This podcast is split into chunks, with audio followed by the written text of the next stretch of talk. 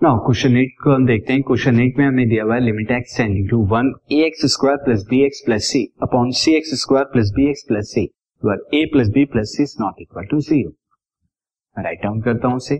Since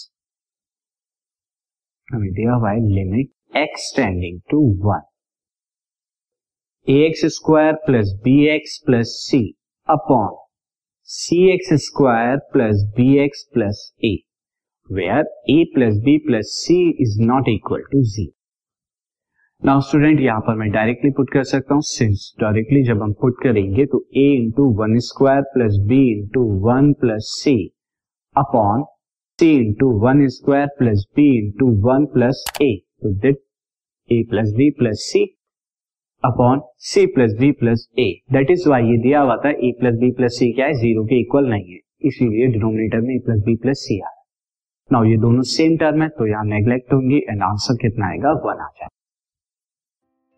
this podcast is brought you by Hubhopper Shiksha Abhiyan अगर आपको ये podcast पसंद आया तो प्लीज़ लाइक शेयर और सब्सक्राइब करें। और वीडियो क्लासेस के लिए शिक्षा अभियान के यूट्यूब चैनल पर जाएँ।